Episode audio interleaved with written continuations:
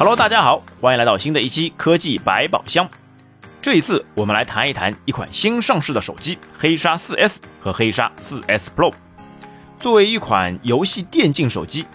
黑鲨 4S 系列在性能的配置上、操控体验上都给出了非常不错的答复。其屏幕采用三星6.67英寸一四屏幕，支持144赫兹刷新率。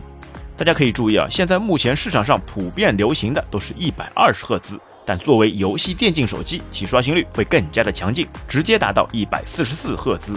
而同时，其屏幕的触控采样率高达七百二十赫兹。这样理解啊，就是当你把手放在屏幕上操作的时候，它的那个采样率会更加的微小，同时会更加的触控灵敏。大家可以想象，在游戏电竞当中，一个微小的操作都是会成为游戏成败的关键。而且屏幕搭载双曲压感，那这是什么概念呢？它可以把屏幕分为左右两边，两边的压感力度可以实现不同的操作。打个比方，比如你在玩枪战游戏时，把屏幕摁轻一点跟摁重一点，出来的效果会是不一样。就以打枪为例，一个可能只是单发，一个就变成连发。那像这个触控压感技术，最早还是在苹果的 3D Touch 上来实现。虽然之后苹果把 3D Touch 给砍掉了，但是作为游戏手机上面这样的一个屏幕压感功能，却能给游戏带来非常棒的多重游戏操控体验。其还搭载了立体式双扬声器，上下扬声器可以同时出声，给你更好的游戏声场的体验。而其120瓦的超级闪充技术，搭配4500毫安双电竞电池。充电零到一百的时间只需要短短十七分钟，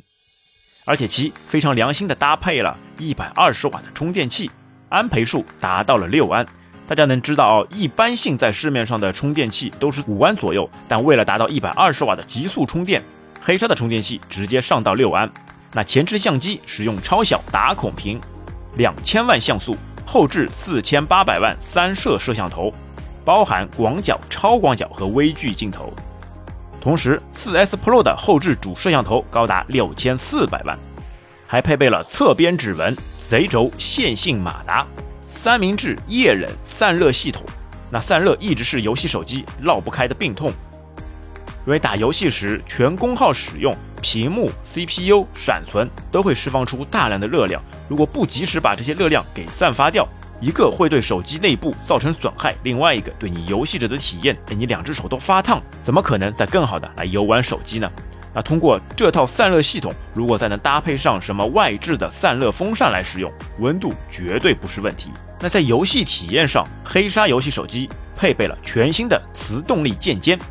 那什么是键尖呢？就像 PS 手柄上的 L 一跟 L 二，就是当你把手机横过来打游戏的时候，左右两边食指下面。来多两个实体按键来增强游戏的操控。那当它关闭的时候，基本跟机身持平；当它开启的时候，按键就会弹出。那么什么是磁动力键尖开关呢？其实就是使用了六级磁铁，采用磁石异性相吸、同性相斥的原理，在关闭时一个正极一个负极，使键尖完美的贴合在手机上，防止晃动跟脱落；而在打开时使用同极相斥的原理。使按键自动浮起，一个保证游戏的手感，一个也增强了按键的使用寿命。那磁动力升降按键在平时的使用当中还会有多种的操作方式，其单击、双击、开关波动都可以自定义不同的操作。而且从目前反馈的情况来看，其手感会非常的不错。好，说完了两者相同之处，那接下来我们来说说两者手机不同之处。黑鲨 4S 采用的是骁龙八七零处理器，使用的是 UFS 三点一最快的闪存，而 4S Pro 则使用骁龙八八八 Plus 处理器，而且采用的是双磁盘阵列技术 UFS 加 SSD。那什么是双磁盘阵列呢？其实就比较类似于之前在 PC 机上使用的磁盘阵列技术，通过两块磁盘一起使用，从而提升磁盘的读写速度。这是黑鲨率先使用的一种磁盘阵列技术，因为之前的手机上主要还是使用 UFS 的闪存，那 SSD 的闪存相比 UFS 主要是用在 PC 上，其优点是容量大，而且因为其有极高的并行性，得以提高性能。因为一个 SSD 上有多个 Flash，可以多个同时进行读写。那有了这个技术以后，会使其读写速度变得非常之快。那同时啊，还有黑鲨一贯的 RAM Disk 极速模式，它就是把原本在闪存里面的数据直接镜像到运存里面，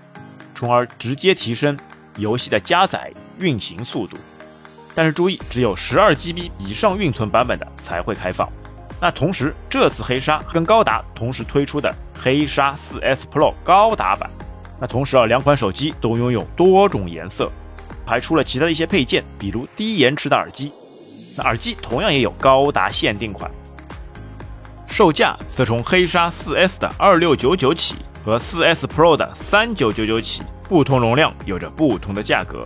那希望黑鲨的这两款产品在今后的实验当中，会给游戏发烧友带来急速的快感和非常好的游戏体验。